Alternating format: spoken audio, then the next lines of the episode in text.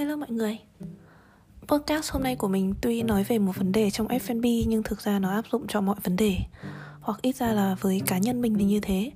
Mình áp dụng nó trong cuộc sống cá nhân, tình bạn tình yêu, công việc sự nghiệp. Nói chung là tất cả những chuyện đòi hỏi mình phải so sánh giữa hai thứ bất kỳ với nhau Hoặc là đánh giá một việc, một sản phẩm gì đấy. Mình hay sử dụng tiếng Anh cho từ này đấy là từ context nó là hoàn cảnh, bối cảnh, điều kiện xung quanh của vấn đề đang nói tới. Ví dụ như là bạn đang ăn một hộp mì ăn liền chẳng hạn. Việc biết là bạn đang ăn hộp mì ăn liền đấy không khiến mình hiểu rõ hơn là bạn ăn nó vì thích hay là vì bạn đói quá hay là vì hoàn cảnh bắt buộc bạn phải ăn như vậy. Nếu bạn cho mình biết context của việc đấy là ăn trong giờ nghỉ quay đoàn làm phim, mình sẽ hiểu rằng có thể là lúc đấy bạn không còn lựa chọn nào khác cả. Ngược lại, nếu như mà bạn cho mình biết rằng bạn ăn vào lúc 11 giờ đêm ở chính trong nhà bạn với một tủ lạnh đầy thức ăn, thì mình sẽ hiểu rằng tự dưng bạn cảm thấy thèm hương vị đấy và bạn ăn thôi. Context rất là quan trọng, nếu không muốn nói rằng đôi khi nó còn quan trọng hơn cả sản phẩm trong F&B nữa. Vì sao lại thế? Vì phần lớn khách hàng của chúng ta không phải là những người sành ăn sành uống việc họ đến với bạn phần lớn thời gian là do một người bạn khác của họ chọn hoặc là họ quyết định dựa trên những yếu tố khác bên cạnh hương vị sản phẩm. Cũng phải nói rằng không phải hương vị sản phẩm không quan trọng nhé thế nhưng mà một điểm 7 và một điểm 9 về hương vị trong cảm nhận khách hàng sẽ không khác nhau quá nhiều. Bên cạnh đấy thì sự chênh lệch trong hương vị sẽ dễ dàng được bù trừ bởi những yếu tố quyết định vừa nhắc tới. Với mỗi người và mỗi kiểu ẩm thực sẽ có những yếu tố quyết định khác nhau. Trong đấy những yếu tố chung dễ gặp nhất sẽ là giá thành này, không gian này, độ sạch sẽ và chất lượng dịch vụ nữa sự tranh lệch trong hương vị còn được tâm trí khách hàng tự bù trừ một cách rất tinh tế mà đôi khi chính bản thân họ cũng không nhận ra. Mình học được điều này khi đọc nghiên cứu giữa hai thế lực có ảnh hưởng nhất thế giới trong ngành nước giải khát, đấy chính là Pepsi và Coca-Cola. Rất nhiều các công ty tư vấn trung gian đã thực hiện một cái bài kiểm tra về hương vị của Pepsi và Coca để đánh giá xem là sản phẩm nào ngon hơn và cách chính xác nhất để làm việc đấy chính là blind test. Blind test là bài kiểm tra mà khách hàng không được phép biết mình đang uống cola của thương hiệu nào để tránh bị định kiến có sẵn ảnh hưởng. Họ sẽ uống từ hai cốc giống hệt nhau và phải đánh giá xem cốc nào ngon hơn. Kết quả cho thấy Pepsi chiến thắng một cách vô cùng áp đảo. Phần đông những người được tham gia bài kiểm tra này đều đánh giá là Pepsi ngon hơn một cách vượt trội và nếu được lựa chọn thì chắc chắn là họ sẽ chọn cái ly Pepsi. Nhưng trên thực tế thì có thể bạn cũng đã thấy rồi đấy, cũng chính là những người đấy luôn mua Coca khi họ phải lựa chọn. Tại sao lại như thế? Vì hoàn cảnh tạo nên hương vị. Khi tham gia bài kiểm tra, mỗi người chỉ uống một hoặc là một vài ngụm rồi chuyển sang cốc còn lại. Họ không cảm thấy muốn hay là họ thậm chí không cảm thấy mình nên uống sạch hai lon nước giải khát rồi mới so sánh. Hương vị của pepsi có thể ngon hơn khi uống theo một vài ngụm nhỏ, nhưng trong bối cảnh uống thông thường, hương vị của coca khiến khách hàng dễ dàng uống hết cả lon hơn.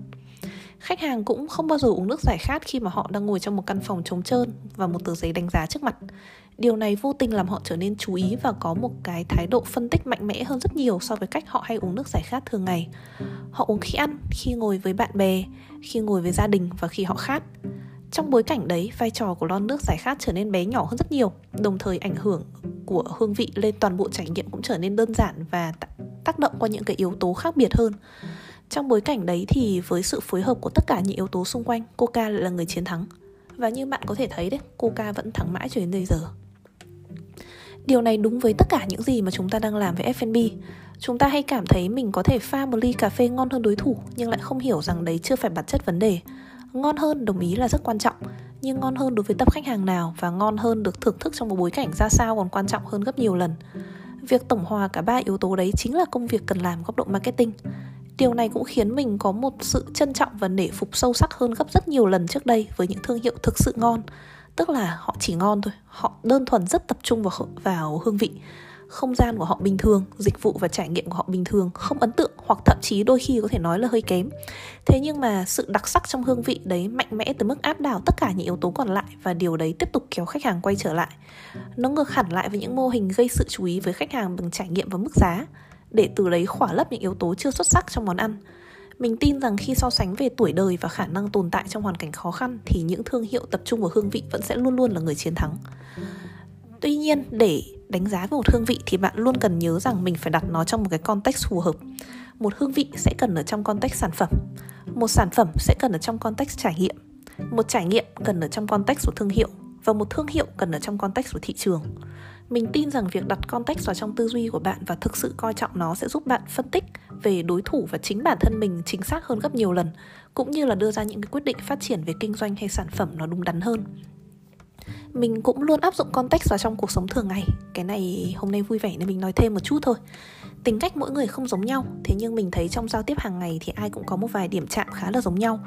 Ví dụ như là lúc mà mình đang rất vui chẳng hạn, mình sẽ thường ăn nói thoải mái và ít để ý, ít câu nệ hơn lúc mà đang cảm thấy hơi tự ái thì mình sẽ nói chuyện theo kiểu đề phòng và phân tích hơn, chứ mình sẽ không thực sự nghe thấy ý nghĩa mà đối phương đang muốn nói.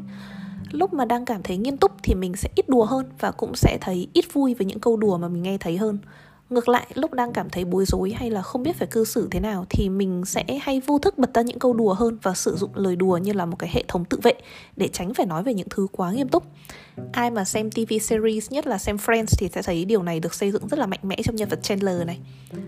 Khi mà hiểu những điều đấy và luôn cố gắng đặt context vào trong mọi hoàn cảnh thì mình cảm thấy mình trở nên thấu hiểu hơn với chính những người gần gũi quanh mình với người lạ thì chúng ta vốn đã có một sự thận trọng mặc định rồi, nên không có điều kiện để áp dụng về context quá là nhiều.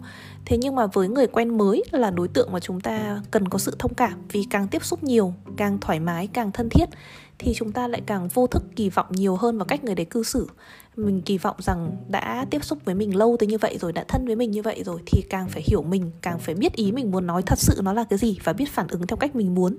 Thế nhưng mà khi hai người nói chuyện với nhau cũng là hai context rất là khác nhau cho từng người rồi. Ví dụ như là khi cãi nhau đi, mình đang ở trong thế tấn công, mình là người thắng về mặt lý trí thì mình không thể giống với context của người đang nghe mình nói là người đang ở trong thế phòng thủ được. Khi mà mình biết như vậy thì mình bớt vạch lá tìm sâu trong từng lời nói của đối phương một cách lý trí hơn và biết thông cảm với những gì họ đang cố gắng chia sẻ mà không thành công hơn. Thế nên là đừng chỉ nghĩ về context trong F&B trong công việc mà hãy đưa nó vào cả cuộc sống của mình nhé mình tin là nó sẽ giúp bạn được rất là nhiều đấy. Uhm, hôm nay đến đây thôi. Hẹn gặp bạn ở podcast tiếp theo nha.